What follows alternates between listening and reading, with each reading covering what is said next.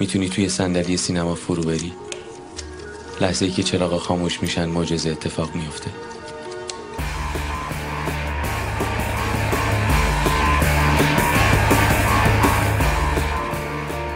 من اولین فیلمم رو اختصاص میدم به فیلم درخشان بزرگ و عظیم شبهای روشن. فیلم خیلی خیلی مهم فرزاد متم شیفته گودار.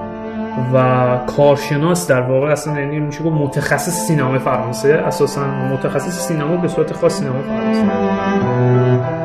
فیلم کالت یکی از ویژگیهاش اینه که معمولا معمولا نه همیشه در زمان ساخت خودش مورد بیمهری قرار می‌گیره. ولی بعدا کشف میشه. چیزی بخوایم بگیم که فیلم کالت رو بشناسیم در زبان ساده میگن فیلمی است جدا از جریان اصلی خارج از قواعد ژانر که بر طبقه یا طبقات خاصی از جامعه اثر شگرفی می‌ذاره.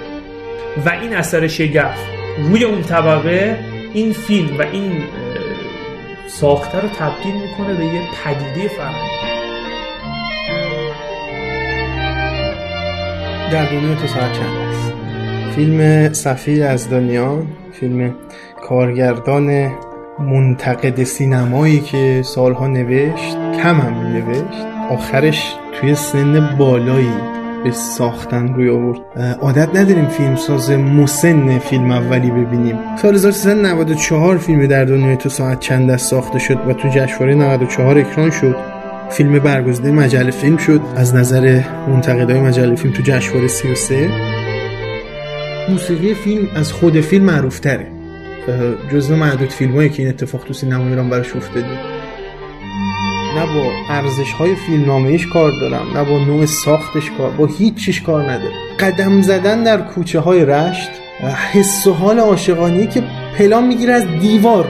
نماهایی که این فیلم از دیوارهای یه محله قدیمی و فرسوده تو رشت گرفته چی گرفت؟ اصلا نگاه می‌کنی میگی خدایا من برم اصلا عاشق شم. مثلا این حس رو در آدم ایجاد می‌کنه.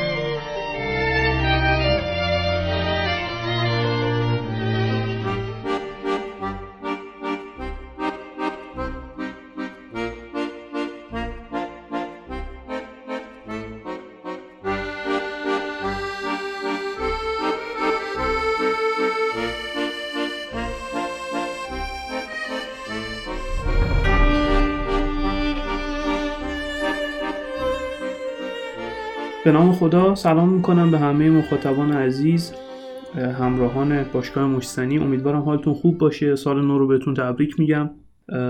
امیدوارم علا رقم وجود کرونا اوضاع و احوال تا حدی بر وفق مرادتون باشه. و مرسی که ما رو میشنوید. مثل همیشه درخواست می‌کنیم که ایرادات اشکالات و نقایص کارمون که قطعا هست و احتمالا زیادم هست متاسفانه با همون در میون بذارید اونها رو و کمکمون کنید که نزدیکتر بشیم به اون چیزی که شما می‌خواید. مخلصی. من بعد از شبهای روشن دومی فیلم عاشقانه ایرانی که می‌خوام پیشنهاد بدم تلامسه فیلمی از همایون اسعدیان که به خاطر پخش چند بارش از تلویزیون خیلی ناماشناس در بین مردم علیرغم اینکه در زمان اکرانش خیلی مخاطب نداشت. توی جشنواره هم که بود سال 88 که حالا با اون بحبه ها و بحران ها همراه بود خیلی ها تحریم کرده بودن جشنواره رو. به تلامس خیلی اهمیتی داده نشد و اون سال فیلم هاتمیکیا فیلم توقیفی هاتمیکیا یعنی به رنگ ارغوان اکثر جوایز رو گرفت. تلامس خیلی خیلی بیهاشیه بود. فقط چند تا از منتقدا از جمله مسعود فراستی خیلی ازش گفتن و حرف زدن و تعریف کردن ازش. الان که داشتم این سکانس رو می‌دیدم چون همچنان فکر کنم تلامس فیلم خوبیه. نه. یعنی حداقل توی دو سال اخیر من فیلم بهتری از سینما ایران ندیدم. شایبی و نگار جواهریان خیلی توی نقششون جا افتادن و نگار جواهریان خیلی خوبه. شایبی هم خیلی خوبه سکانس خوبیه مؤثریه جنبندی ما قبل آخر. جنبندی آخر موقعی که از محبت بزن. همایون از اسدیان کارگردان فیلم که فکر می‌کنم فیلمنامه رو بازنویسی هم کرده. فیلمنامه این کار مال حامد محمدیه پسر منوچهر محمدی که تهیه کننده این فیلمه. همایون اسدیان خب خواستگاهش برمیگرده به کانون پرورش فکری مثل خیلی از اه، کارگردانای سینمای ایران که اونجا بودن و فعال بودن و معروفترینشون عباس کیارستمیه مرحوم عباس کیارستمی. جز کارگردان قدیمی سینمای ایران اسدیان فکر می‌کنم اوایل دهه هفتاد اولین فیلمش به نام نیش رو کارگردانی کرد و جلو اومد خیلی خیلی بیهاشیه و بینام و نشون. این که میگم بیهاشیه به این معنا نیست مثلا چون بیهاشیه معنای صفت مثبته. ولی اینجا در مورد اسدیان تا تلامس و البته یه فیلم قبل ترش که در مورد اونم یه توضیح کوتاهی میدم ده رقمی تا زمان ده رقمی یعنی خیلی چیز خاصی برای ارائه نداره اسدیان فیلماش خیلی معمولی و پایینتر از معمولی حتی ساخته می شدن و می اومدن و می رفتن تا اینکه رسید به ده رقمی ده رقمی یه فیلم مثلا کمدی بود که جواد رضویان توش بازی می‌کرد و بهنوش بختیاری اگه درست یادم باشه و معروف هم هست.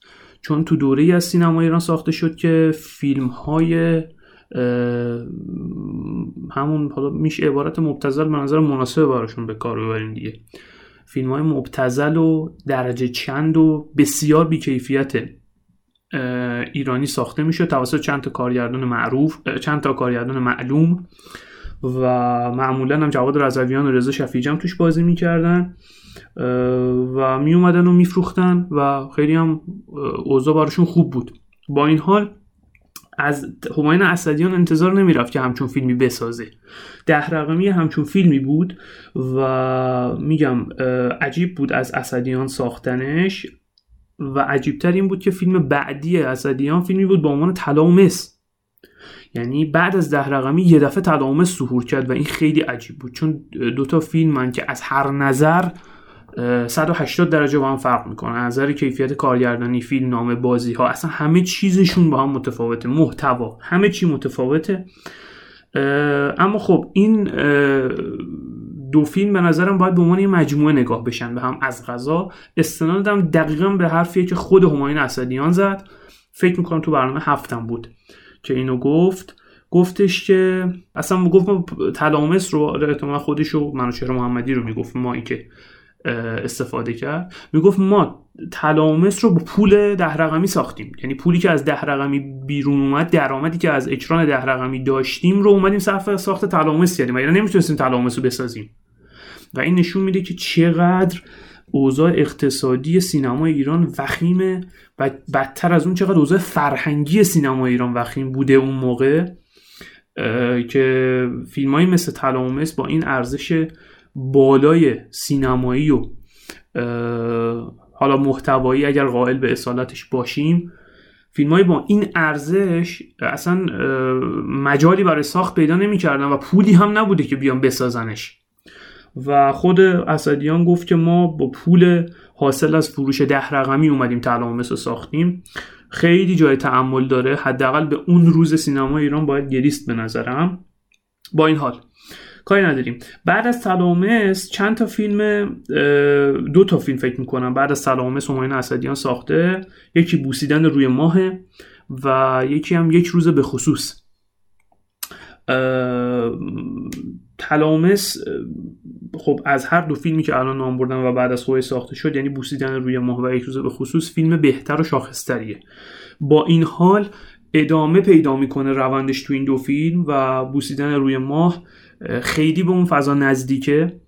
خود اسدیان هم حتی یه بار گفت گفت من بوسیدن روی ماه رو به عنوان یه نسخه جدیدتر یه نسخه متفاوت تلامس ساختم که حالا استدلالش هم این بود که تلامس فیلمی بود که خودش می‌گفت. می‌گفت من شنیدم از یکی دو نفر که وقتی تلامس رو دیدن از سینما اومدن بیرون به خانومشون زنگ زدن گفتن حالا چیزی نمی‌خوای بگیریم بیاریم. یعنی تحت تاثیر قرار گرفتن با این فیلم و مایل شدن که یه زنگی هم به همسرشون بزنن. گفت اگر بعد از بوسیدن روی ماه همون آقایون یا آقایون دیگه بیان بیرون و مردم دیگه بیان بیرون در واقع آقایون نه. مردم بیان بیرون و تصمیم بگیرن به مادرشون یه زنگ بزنن این بوسیدن روی ماه کار خودش رو کرده. حالا البته کاری ندارم که توی تلامس چرا اصلا آقایون بدون همسرشون رفتن سینما و چه وضعیتی؟ حالا کاری نداریم. به هر حال کارنامه اسدیان می‌خوام بگم که از تلامس باید حساب بشه عملا و میشه گفت بخشی از عمر هنریش به بتالت رفته همایون اسدیان. توی تلامس بوسیدن روی ماه و یک روز به خصوص به صورت خاص توی این سفیلم خیلی خوب عمل می‌کنه. هرچند که روند افولیه تلامس بهتر از بوسیدن روی ماه و بوسیدن روی ماه هم بهتر از یک روز به خصوص.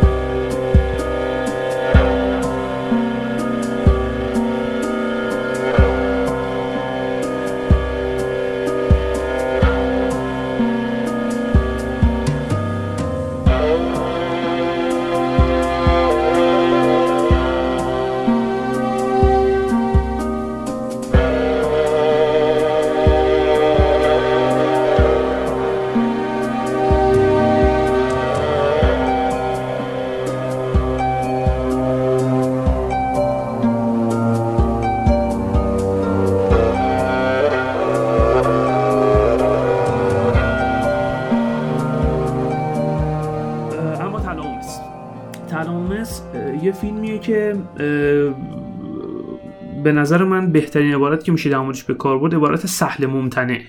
فیلم سهل ممتنعی اساسا و شاید توی این فاز بهترین فیلم تاریخ سینمای ایران باشه. حالا سهل ممتنه خب عبارتش که خیلی استفاده میشه و ما می‌دونیم سهل ممتنه فیلمی که حالا سهل ممتنه به هر اثری که اطلاق بشه یعنی اون اثر خیلی ساده است در عین سادگی خیلی هم پیچیدگی داره. تلامس در اوج این مفهوم قرار داره سهل ممتنه و این سهل ممتنه بودن تو همه تار و پودش رسوخ و نفوذ کرده. فیلمنامه تلامس خب به عنوان هسته اصلی و مرکزی فیلم این سادگی رو در خودش با تمام وجود داره. خیلی ساده است قصه اما در این حال دارای پیچیدگی های روایی به شدت و شخصیت پردازی ها هم به همین شکل ساده ولی پیچیده. توی فیلمنامه توی بخش قصه همه علمان ها و معلفه هایی که می‌بینیم یه جا ازشون استفاده میشه و به کار میان. از اون پیرمرد فرش فروشی و فرش فروشی که می‌خواد فرش بخره از سید رضا که ازش استفاده میشه هم توی شخصیت پردازی سید رضا و هم توی اینکه نشون بده می‌خواد چجوری با این فرش فرش های سید رضا برخورد بکنه. از اون پیرمرده بگیریم تا زن همسایه تا سهر دولتشایی که نرس بیمارستانه. همه و همه به سادگی اتفاق میفتن اما برای یک مفهوم پیچیده کار می‌کنن که در یک سوم پایانی فیلم در اوج و با قدرت تمام ظهور پیدا می‌کنه و همه این سادگی ها در خدمت اون پیچیدگی این قصه ساده و این فیلمنامه ساده رو خیلی ها ازش اسم بردن. یادم توی جشن منتقدین فیلمنامه تلامس فکر می‌کنم اصلا کاندیدا هم نشد. و اون زمان بحث این بود که به خاطر همین سادگی احتمالا منتقدین این فیلم این فیلم نامه رو واجد کاندیداتوری ندونستن در حالی که خب این تلقی غلطیه دیگه. هر فیلم نامه ای اصلا هر چیز ساده ای رو نباید گذاشت کنار. و این تلامس احتمالا در اوج این قضیه قرار داشت که فیلمنامش به خاطر سادگی کنار گذاشته شد در حالی که در عین سادگی سرشار از پیچیدگی های روایی و گره های متعدده که با دیدن فیلم قشنگ میشه درچشون کرد. و هرچی هم به زمان گره گوشانی نزدیک میشیم می‌فهمیم که هرچی تا الان دیدیم قرار بوده یه جا به کار بیان و به کار میان. این خیلی مهمه. خب حالا نکته جالب اینه فیلم اساسا توی اجرا هم این سادگی رو داره. یعنی کارگردانی فیلم هم ساده است. به صورت خاص توی دکوپاژ ها این سادگی بروز پیدا می‌کنه. دوربین این فیلم به شدت به شدت به شدت ساده و بیالایشه و این بیالایشی در خدمت قصه است. یعنی اساسا میشه گفت به نظر من حالا نظر شخصی من اینه که مهمترین کار کارگردانی در یک فیلم اینه که فیلم نامه و عناصر اون رو به بهترین شکل ممکن و وفادارانه به تصویر بکشه. این وفاداری کنم این وفاداری تو اجرای تلامس متبلوره و به بهترین شکل ممکن رعایت شده. یعنی چون فیلمنامه و قصه ساده است و آدم ها و شخصیت ها هم سادن اجرا هم ساده است. دوربین به شدت کم تحرکه و این کم تحرکی آمدانه است و درسته. و میزانسن ها سادن خیلی پیچیدگی نداریم توی چینش کاراکترها و بازیگرها و حالا عوامل صحنه. و اینم به خاطر وفادار بودن به فیلمنامه است. به خاطر اینکه فیلمنامه رو درک کرده کارگردان و این خیلی نکته قابل تعملیه توی تلامس. از طرف دیگه اون چیزی که باید بهش توجه بشه اینه که شخصیت دوتا کاراکتر اصلیمون یعنی سید رضا که بهروز شعیبی بازی می‌کنه نقشش رو و همسرش نگار جواهریان. این دو این دو تا کاراکتر هم باز سادن یعنی می‌خوام بگم همه اجزا اجزاء اثر توشون سادگی وجود داره. و در این حال پیچیده بودن. یعنی این دوتا شخصیت هم در این شخصیت پردازی ساده ای دارن. این یه طلبه است اونم همسرشه. اینا اومدن تهران برای اینکه طلبه می‌خواد به درسش بپردازه. بعد کم کم متوجه میشه که همسرش ام داره و حالا تغییرات توش اتفاق میفته. یعنی همه چیز خیلی خیلی خیلی روون و ساده است ولی در این حال به شدت قابل تحمل. این توی فرم یه آها یه نکته دیگه تو فرم باید در مورد این فیلم بگم من. بازی دو تا سه تا بازیگر میشه گفت اصلی این فیلم یعنی بهروز شعیبی نگار جواهریان و سحر دولت شایی هر سه خیره کننده بازی کردن. بازی ها حرف نداره. حرف نداره نگار جواهریان که خب همه اون موقع در موردش حرف می‌زدن و توی جشنواره فجر سیمرغ اصلی رو گرفت خانه سینما رو هم گرفت منتقدان هم گرفت و این شاید اصلاح حرف ابتدایی منم باشه تو اپیزود که گفتم به فیلم کم توجهی شد. البته خب تو بخش دیگه خیلی توجهی بهش نشد و نگار جواهریان فقط موفق بود.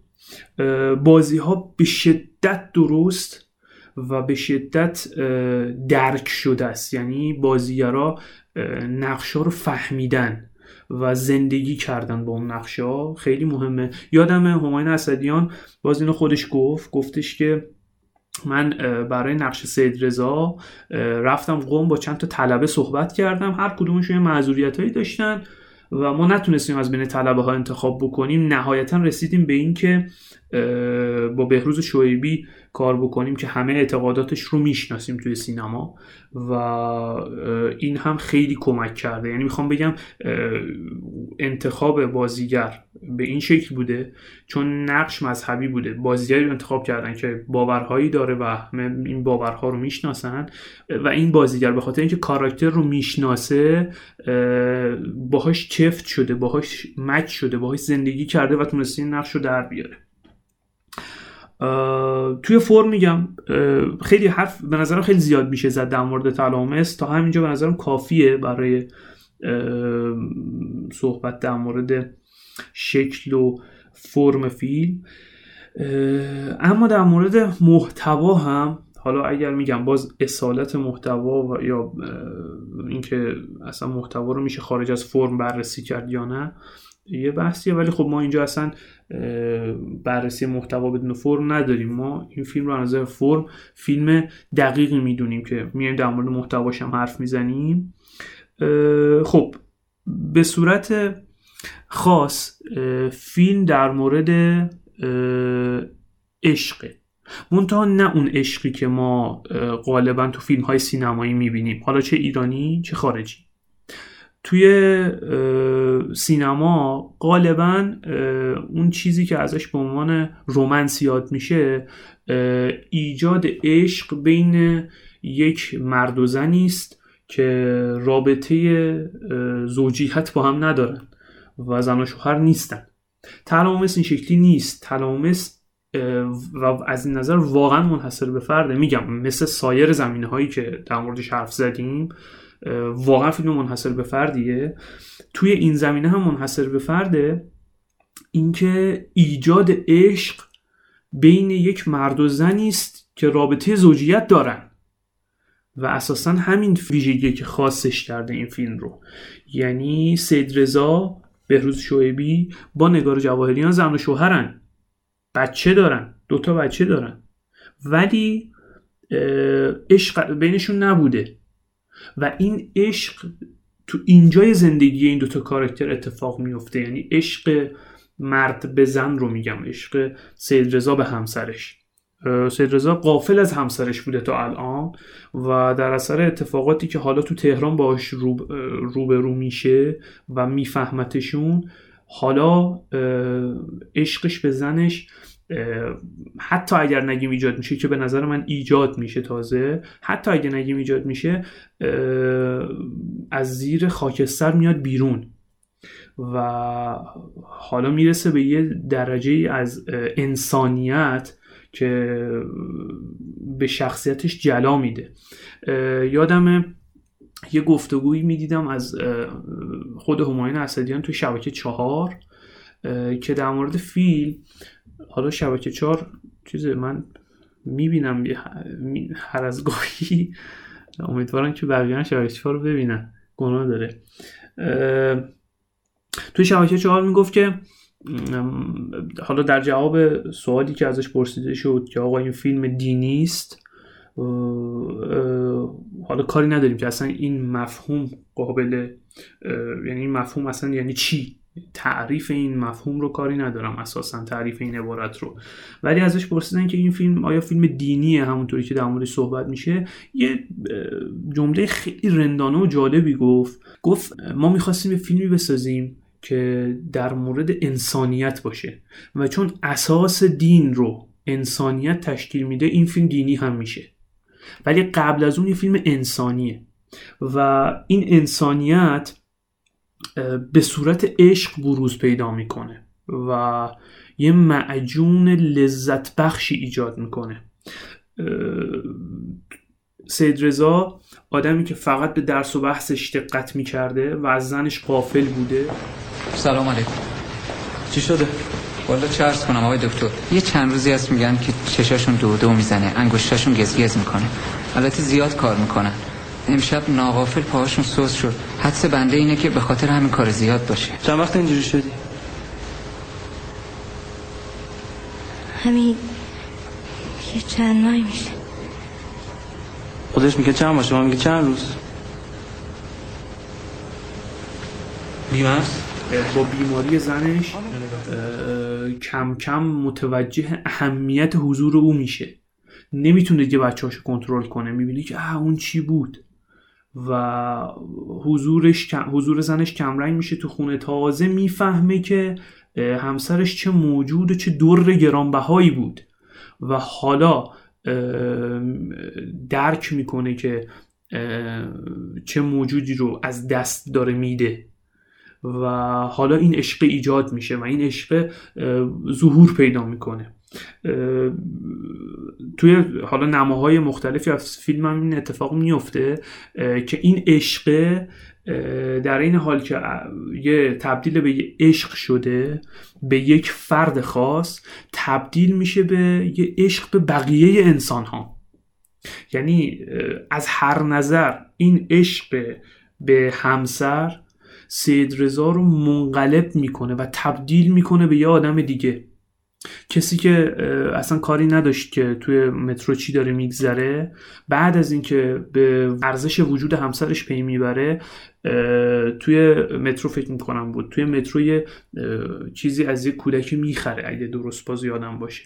و این مکررا این نماها تقابل این دو نما از دو دوره زمانی فیلم به ما این رو میفهمونه که این آدم با این عشق تبدیل به یه آدم بهتر شده یه انسان بهتر تولید کرده این عشق. آدمی که به زنش می‌گفت که من اومدم به درس و بحثم برسم الان هیچ کاری نکردم اما موقعی که اومدم تهران اومدم درس بخونم هیچ کاری نکردم و کلی اتفاق دیگه و کلی حرف دیگر رو می‌زنه که نشون میده این آدم فقط به درس و بحث حوزویش متمرکزه. این آدم آخرای فیلم تبدیل میشه به اون کسی که میاد همسرش رو می‌بره پیکنیک با دوستش که جواد عزتیه و بازی درخشانی هم مثل اکثر جاها جواد عزتی داره اونجا. وقتی همسایش رو می‌بره پیکنیک جواد عزتی با بچه هاش میره بازی بکنه و نگار جواهریان به سید رضا قرآن میده. میگه برام قرآن بخون. و سید رضا قرآن رو باز می‌کنه. می‌خواد قرآن بخونه اما چشمش دیگه نمی‌بینه. چون خودش هم بیماری توی چشمش داشته. و یه پیووی خیلی خیلی درخشان می‌گیره که قرآن رو نمی‌بینه این چشم ها و اما حالا باید تصمیم بگیره چیکار کنه. و یه سوره ای رو می‌خونه. از حفظ. خیلی وقت برام قرآن نخوندی میشه بخونی؟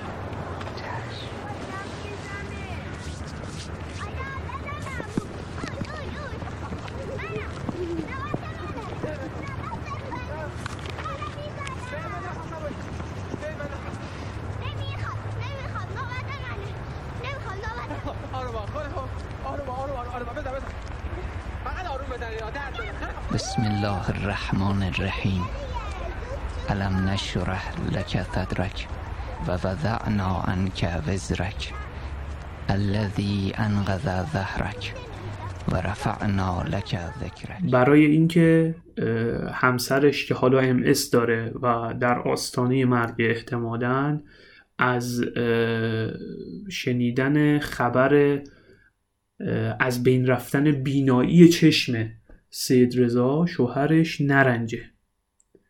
و این اون انقلابیه که عشق ایجاد می‌کنه در شخصیت آدم ها توی شبهای روشن هم گفتیم این روند دگرگونی شخصیت در اثر عشق اصلا عشق خاصیتش اینه. عشق باید ما رو آدم بهتری بکنه. ما باید تبدیل به یه آدم بهتر بشیم با عاشق شدن. فارغ از اینکه نتیجه اون عشق چیه. هر چی که می‌خواد باشه ما باید آدم بهتری بشیم وقتی عاشق میشیم.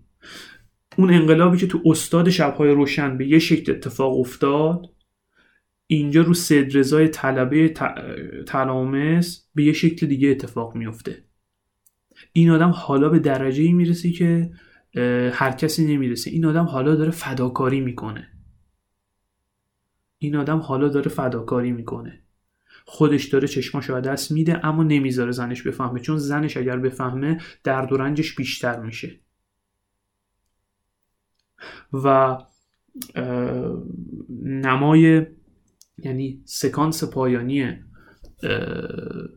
فیلم سکانس مثل اکثر سکانس های فیلم سکانس حیرت برانگیزیه یه صحنه استثنایی خلق میشه. سید رضا میره بعد از حالا یه فروکش کردن موقتی حوادث. میره که بره سر درس اخلاق بشینه توی حوزه. همون درسی که به خاطرش پاشده اومده تهران. پاشده بود اومده بود تهران. میره که توی اون جلسه شرکت کنه و وقتی میاد بره تو می‌بینه که کفش ها رو طلبه هایی که رفتن توی کلاس شرکت کنن همینجوری در پرت می‌کنن میرن تو جلسه که بشینن سر درس اخلاق. با خیلی خیلی عجله. و اون به جای اینکه بره توی جلسه و سر کلاس درس اخلاق بشینه شروع می‌کنه کفش ها رو جفت کردن.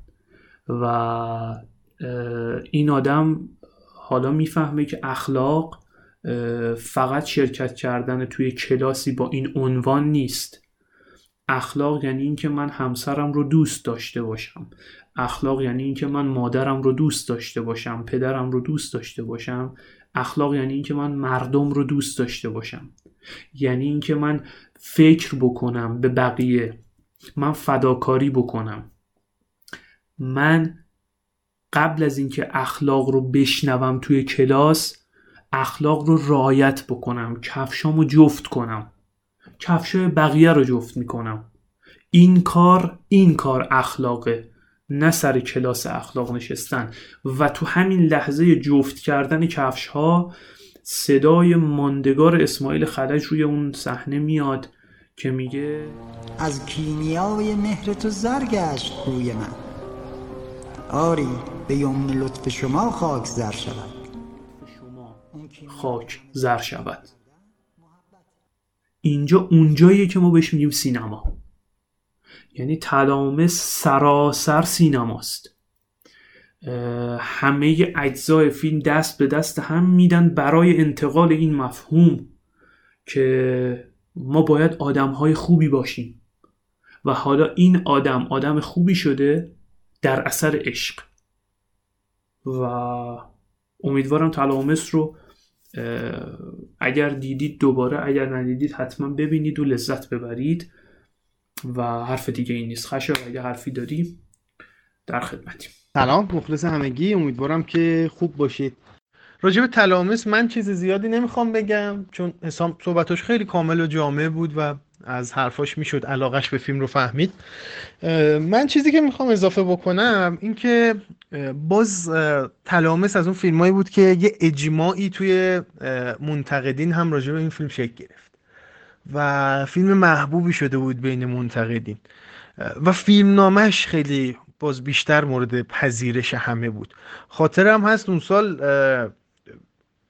جواد توسی که می‌دونیم جنس نقد هایی که می بیشتر به سمت سینما مورد علاقه اصلا مسئول کیمیاییه.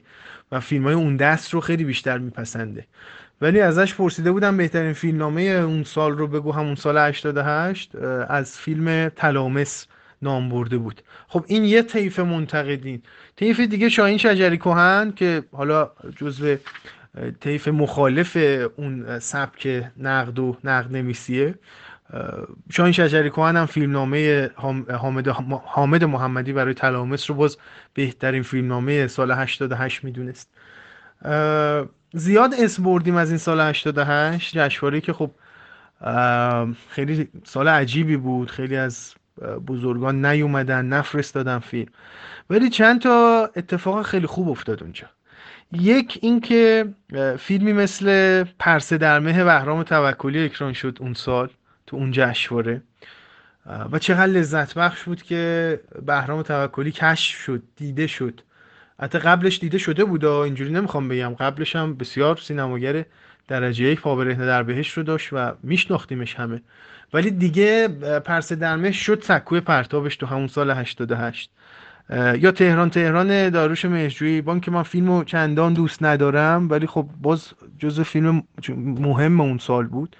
برنگ ارغوان و هیچ کاهانی که باز سکوی پرتاب کاهانی شد و تلامس که صحبت کردیم راجبش.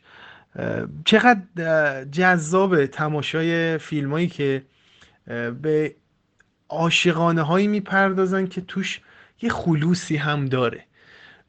کاری با شغل آدم تلامس ندارم. کاری با حرفایی که این روزا زده میشه. راجع به روحانیون اونا هم ندارم. ولی کلا نگاهمون به عاشقانه ها باید متفاوت باشه. اصلا علت انتخاب این فیلم توسط ما هم همینه که ببینیم عشق همه جا هست. تو همه اصناف تو همه مشاغل تو همه جنس آدمای مختلف. آدم سرسخت آدم مذهبی آدم بیدین و ایمون فرقی نمی‌کنه. عشق همه جا نفوذ می‌کنه. از هر سنگی هم بگید رد میشه. و چقدر شیرینه این اتفاق چقدر دوست داشتنیه.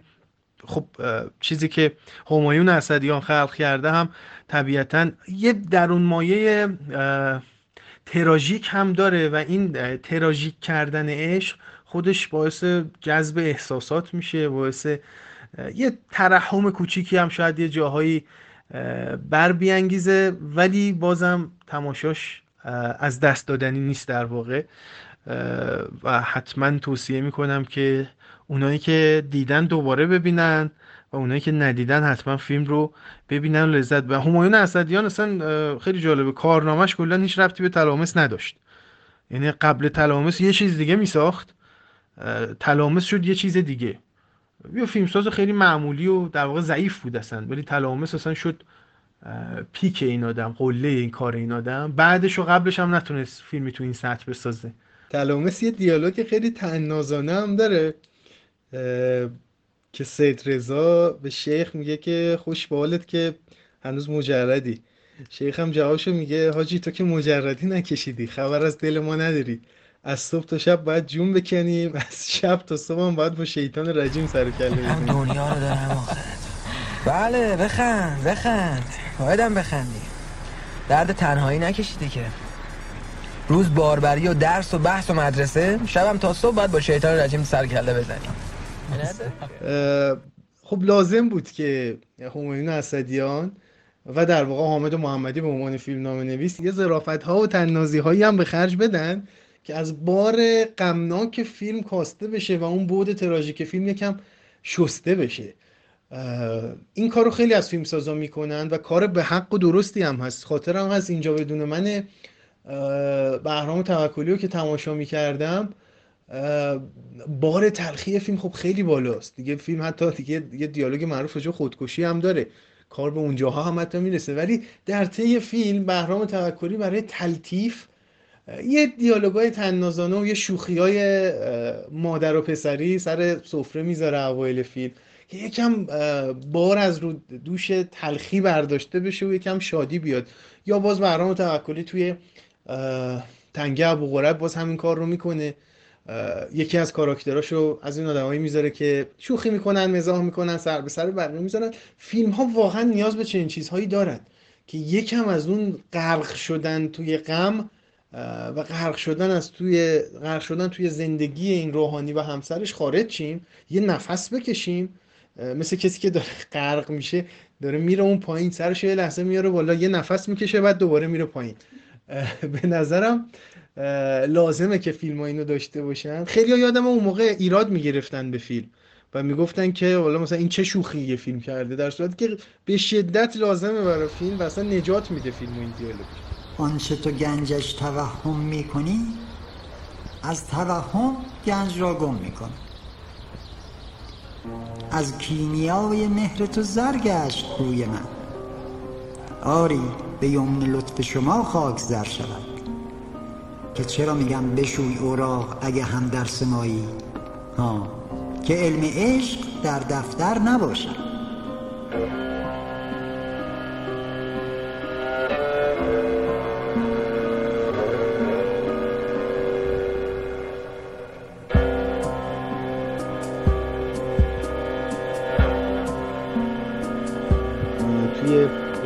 قبلی فیلم عاشقانه محبوب خودم رو اولیش رو در واقع معرفی کردم که فیلم در دنیا تو ساعت چند دست صفحه از دانیان بود. امروز می‌خوام راجع به دومین فیلم محبوبم در گروه فیلم های عاشقانه یه معرفی داشته باشم از فیلم برنگ ارغوان فیلم محبوب من. البته این لیستی که دارم ارائه میدم هیچ ترتیبی نداره هیچ برتری نسبت به همدیگه ندارن. و همه رو در واقع میشه گفت به یک میزان بهشون علاقه دارم. علت ورود برنگ ارغوان به لیست من این بود که برنگ ارغوان جنس عاشقانش خیلی با سایر فیلم ها فرق می‌کنه. اینکه یه آدم خیلی سفت و سخت خشن اینکه یه آدمی که اصلا نشونی از رحمت و معرفت و محبت توش وجود نداره تبدیل میشه به آدم به شدت عاطفی. به شدت عاشق پیشه. این خیلی جذابه در همون نگاه اول. خب خیلی ها میگن که برنگ ارغوان برای اونا به یادآور یا یادآورنده فیلم زندگی دیگرانه. یک فیلم آلمانی. بسیار فیلم درجه یکیه در این قضیه شکی نیست. اون هم خب یک افسر اطلاعاتی جاسوسی. یه سری اطلاعاتی رو داره از یه خانواده کسب می‌کنه. جاسوسیشون رو می‌کنه ولی علاقمند میشه و در واقع تقابل عشق و وظیفه. چیزی که بسیار بسیار می‌تونه جذابیت آفرین باشه برای مخاطبی که داره نگاه می‌کنه فیلمو و می‌خواد اون سیر تحول فرد عاشق رو ببینه. ببینید عاشقانه هایی که از اولش خب یه نفر یه عشق آتیشی به یکی دیگه داره یه پسری به یه دختری خیلی علاقه افراطی داره یا با یه نگاه عاشق میشه اونا هم خوبن نمی‌خوام اونا رو تقبیح کنم. اتفاقا اونا هم عاشقانه درخشانی از توش در میاد. و جذابیت های خیلی خیلی خاصی هم دارن. ولی ولی عشقی که با تحول همراه خب خیلی قشنگتره و می‌تونه یه درون مایه ای رو هم انتقال بده و از یه سری مفاهیم انسانی هم صحبت بکنه. این کاریه که ابراهیم آتمیکیا در فیلم برنگ ارغوان انجام میده.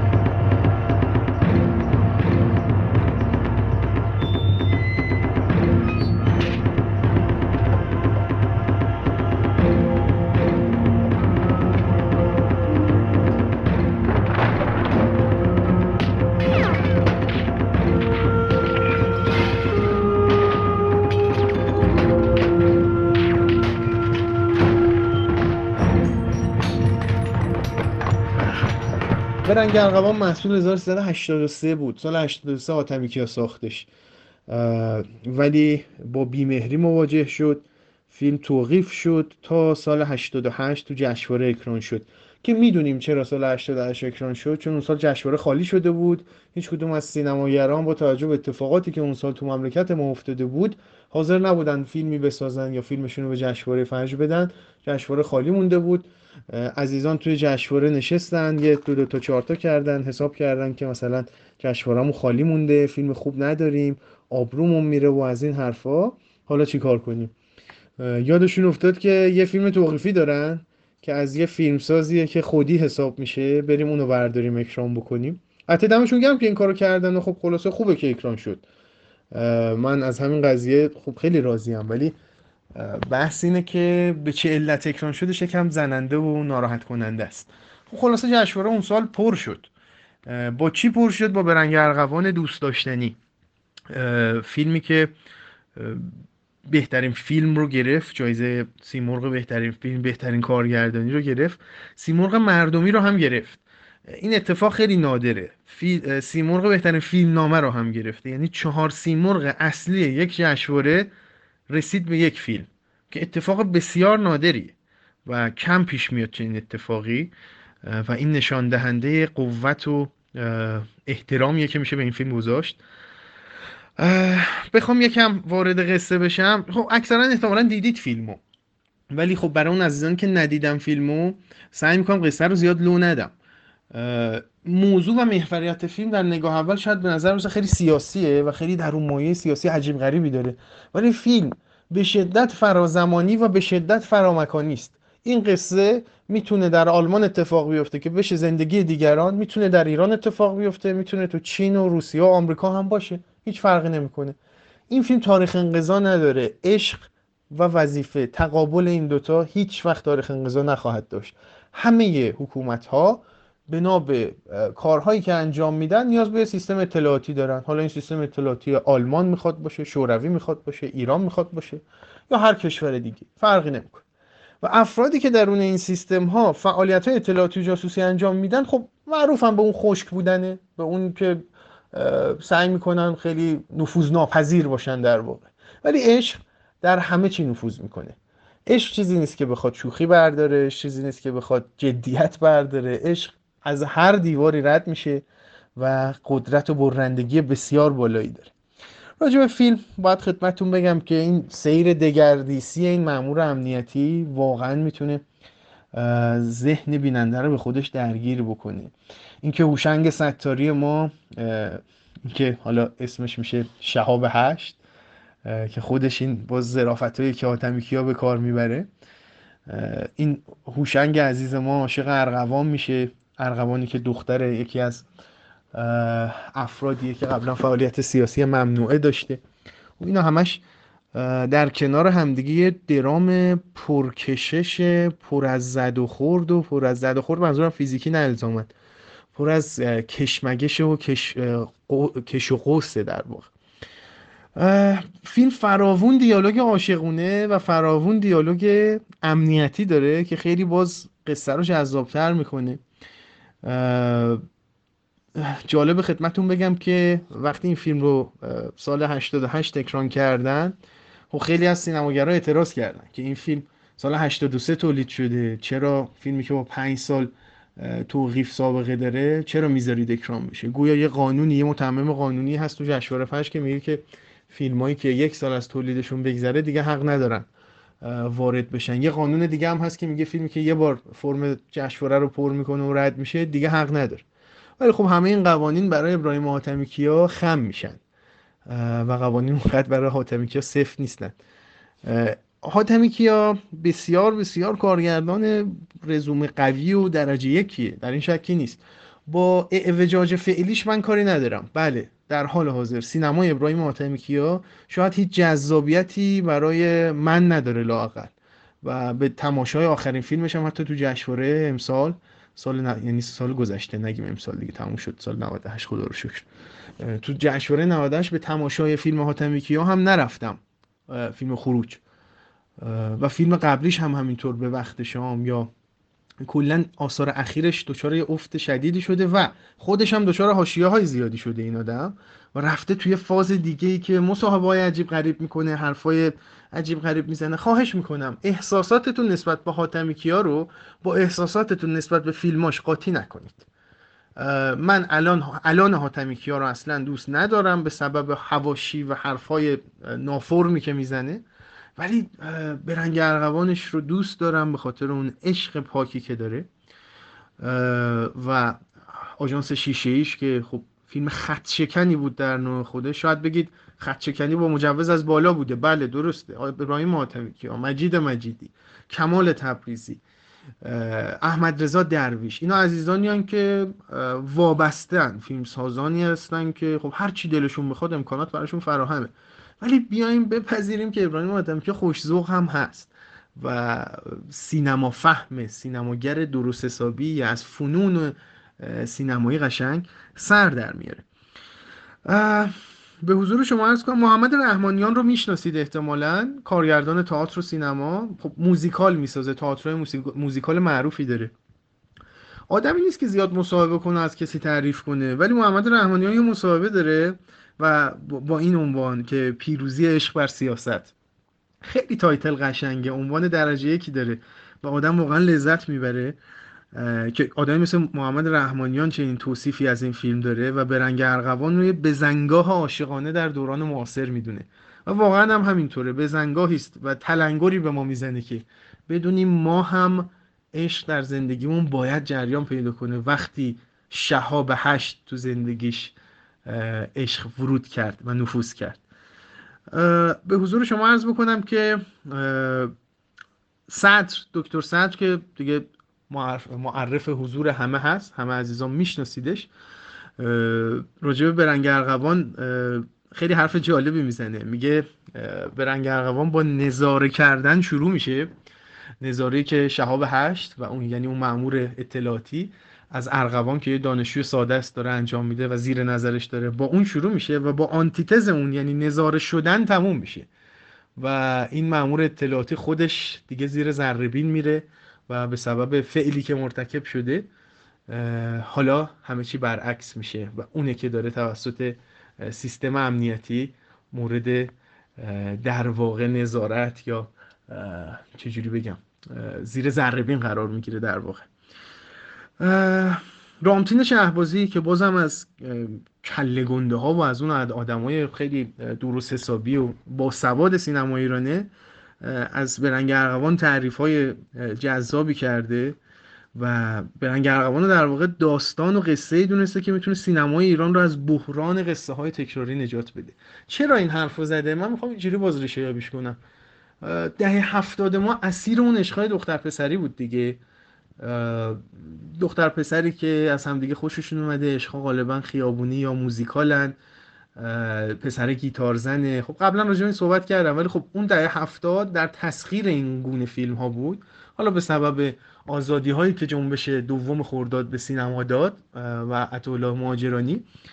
خب سینما در تسخیر اینا بود. این عشقای تینیجری خیلی گل کرده بود. عشقایی که غالبا حالا آخرش یه ناکامی و یه تلخی هم داشته نمیگم سرخوشانه بود اینجوری هم تفسیر نشه. ولی افتاده بود به ورطه تکرار. همدیگر رو می‌خواستن نمیذاشتن.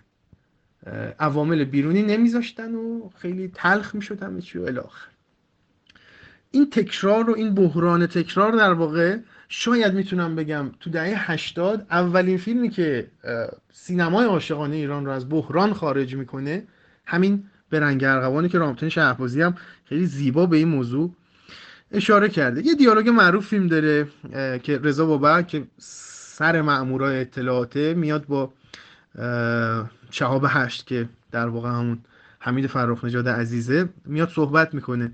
اون دیالوگ معروف که میگه تو اگه جای من بودی با شهاب هشت چیکار می‌کردی؟ تو اگه جای من بودی با شهاب هشت چیکار می‌کردی؟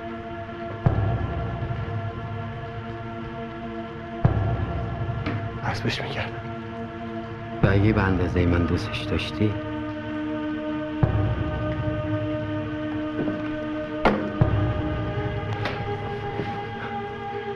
همین حالا حسبش می‌کردم.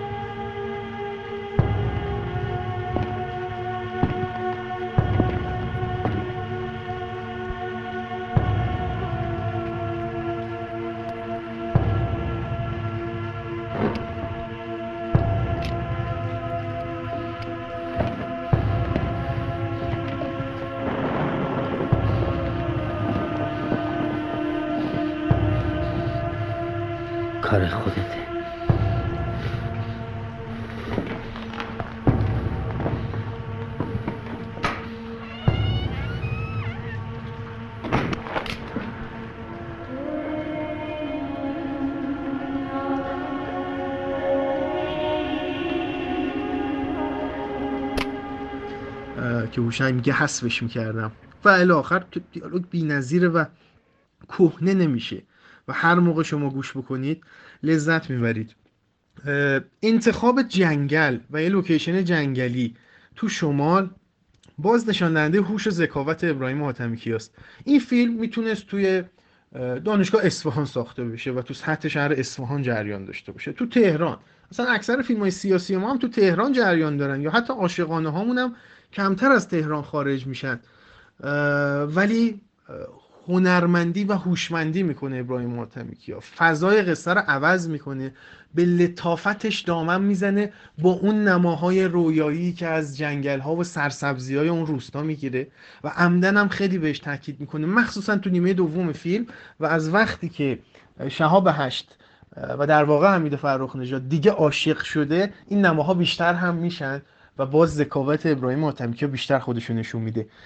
عکس background لپتاپ شهاب هشت هم اگر در طی فیلم دقت بکنید عوض میشه. اول فیلم یه گورستانه.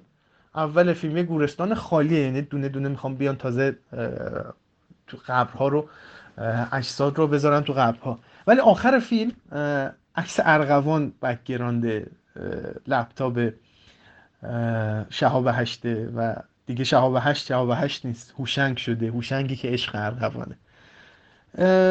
اگر باز هم دقت بکنید به اون نامه هایی که شهاب هشت می نویسه برای سرتیم خودش برای هد اطلاعاتی خودش اون اسم هایی که اول فیلم اسماء خداوند هستن به اونم اگر دقت بکنید باز متوجه تغییرات روحی این آدم خواهید سلام. بیخبر چرا؟ ما از شما بیخبر. من هر خبری بود که فرستادم. هو الحبیب این کد جدیدیه؟ می‌خواستم ارتباط باشه.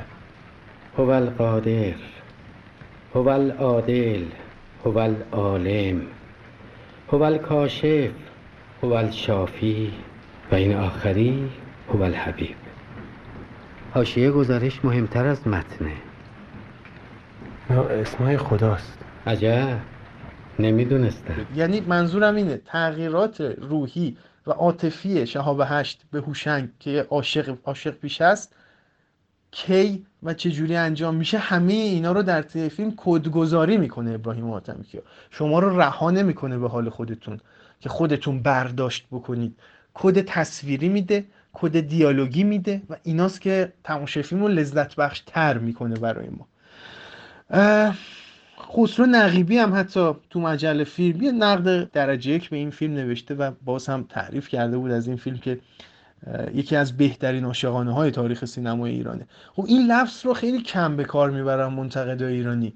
خیلی سخت این لفظ رو به کار می‌برن و کمتر اصلا استفاده میشه. ولی وقتی راجع به فیلم متفق القول دوستان انقدر نظر خوب دارن نشان دهنده توانایی های بالای آتمیکیاست فیلم فیلم برگزیده منتقدان و مجله. فیلم هم در سال 88 شد در حضور تلامس یعنی اون سال هم تلامس بود هم فیلم ابراهیم آتمی که برنگ ارغوان. ولی برنگ ارغوان گوی سبقت رو رو بود و فیلم برگزیده به حضور شما عرض کنم که منتقدان مجله فیلم هم شد.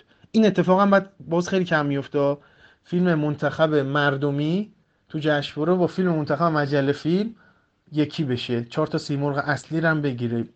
یه اجماع نادر. خب راجع به تقلیدی بودن فیلم یا چی بگم گرت برداری یا الگو برداری فیلم از یعنی فیلم برنگ ارغوان از فیلم زندگی دیگران که ساخته یه فیلمساز آلمانی به اسم اسمش کم سخته. فلوریان هنکل فون دونرسمارک. یه فیلمساز آلمانی. این فیلم رو در سال 2006 ساخته بوده. خیلی ها میگن این شبیه اونه و حاتمیکیا از رو اون ساخته. حاتمیکیا فیلمش 88 اکران شد ولی 83 ساخته شده بود. 83 میشه 2004 ولی فیلم زندگی دیگران تازه 2006 ساخته شده. پس هیچ نسبتی نمی‌تونن با هم دیگه داشته باشن این فیلم ها و در اوریجینال بودن و ابتکار داشتن فیلم برنگ ارغوان نمیشه شک کرد و نمیشه گفت این از رو اون تقلیدی داشته یا الگویی گرفته یا هر چیز دیگه. فیلم زندگی دیگران درخشانه. بسیار لذت بخش تماشاش در عین تلخی که داره ولی خب واقعا خوبه که عشق غلبه می‌کنه و عشقی که می‌تونه اینقدر لطیف باشه و می‌تونه جذاب باشه برای بیننده تماشای چنین عاشقانه هایی ابراهیم آتمیکیا اصولا فیلمساز عاشقانه ساز نیست. و در این شکی نیست. اصلا آدمی نیست که عاشقانه بسازه. آدمیه که معروفه به ساختن فیلم راجع به جنگ. و حضور یکی از فیلم های این آدم توی فهرست ده عاشقانه برتر اصلا شاید در درجه اول کم عجیب غریب باشه. ولی ابراهیم آتمیکیا شخصیت چند وجهی داره و اینو در طول کارنامه فیلمسازیش به ما ثابت کرده. کسی که با فیلم مثل دیدبان شروع می‌کنه. طبیعتا نشون میده که دغدغش چیه.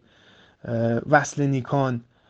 اینا اسکر ختاران کاملا مشخص این آدم تو چه فازیه و دوست داره از تکنیک های سینمایی برای حرفش برای اعتقادش و ایدئولوژیش استفاده بکنه. اصولا سینماگری است که به ایدئولوژی خیلی بیشتر از خود سینما اعتقاد داره. ولی مشاهده می‌کنیم که اصلا کلا همه چیز رو فازش رو کلا عوض می‌کنه و تو به رنگ ارغوان چنین عاشقانه درخشانی رو خلق می‌کنه. خیلی ها فکر می‌کنن که به رنگ ارغوان با توجه به اینکه خب سالها ازش گذشته دیگه رنگ و خاک خستگی و کهنگی رو فیلم نشسته. مثل خیلی از فیلم های حاتمیکیا که دیگه مناسب امروز شاید نباشن یعنی شما الان تماشاشون کنید زیاد درکش شاید نکنید. چون سالها ازش گذشته و اصولا این آدم فیلمساز زمانه. زمانه خودشه روزگار خودشه اون ساعت و روز همون سال. مثل همین فیلم اخیرش که حالا میگن راجع به مشکلات اقتصادی و اینجور چیزا بود. ولی به رنگ ارغوان اونجایی مرز زمان و مکان رو میشکنه که ما می‌بینیم که شهاب هشت یا همون هوشنگ عزیز اصلا از دنیا بریده. عباشو سرش کرده عبایی که نماز باش می‌خوند و همون عبا رو سرش کرده. قصدار و غمگین و شرمگین نشسته و تو همون اتاقی که مشغول دید زدن و نظاره کردن و جاسوسی کردن بود ازای ارغوان رو گرفته. و داره بر این عشق میگریه. و اینجاست که اصلا میگه آقا من اصلا با زمانم کاری ندارم. و اینه که به رنگ ارغوان رو تبدیل می‌کنه به اثری درخشان و متمایز.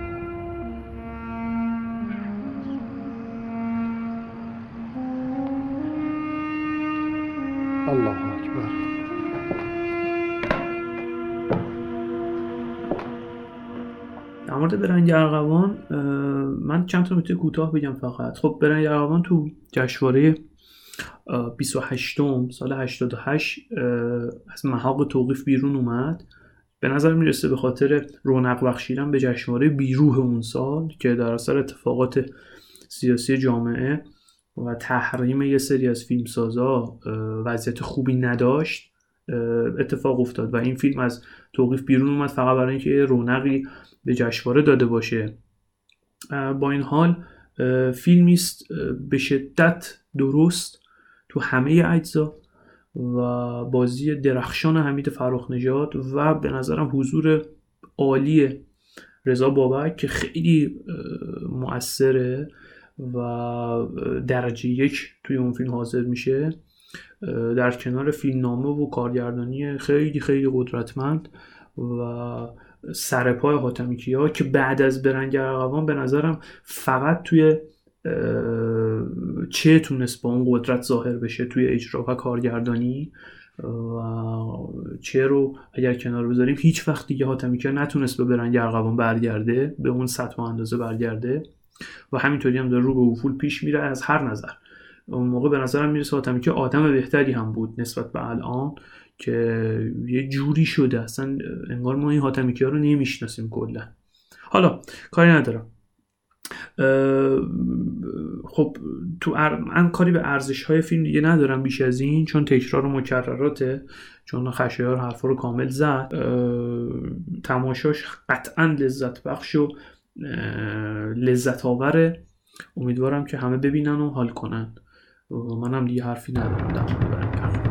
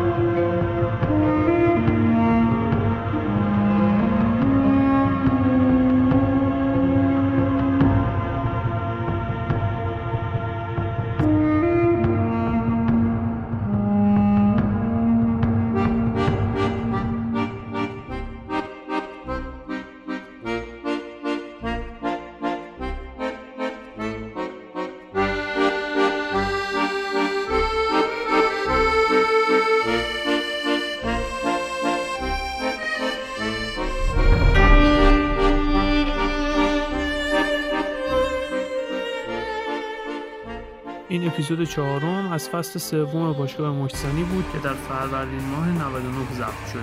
خوشحال میشیم اگر اون رو دوست داشتید با دیگران هم به اشتراک بگذارید. ما رو در شبکه های اجتماعی دنبال بکنید و منتظر اپیزودهای بعدیمون باشید.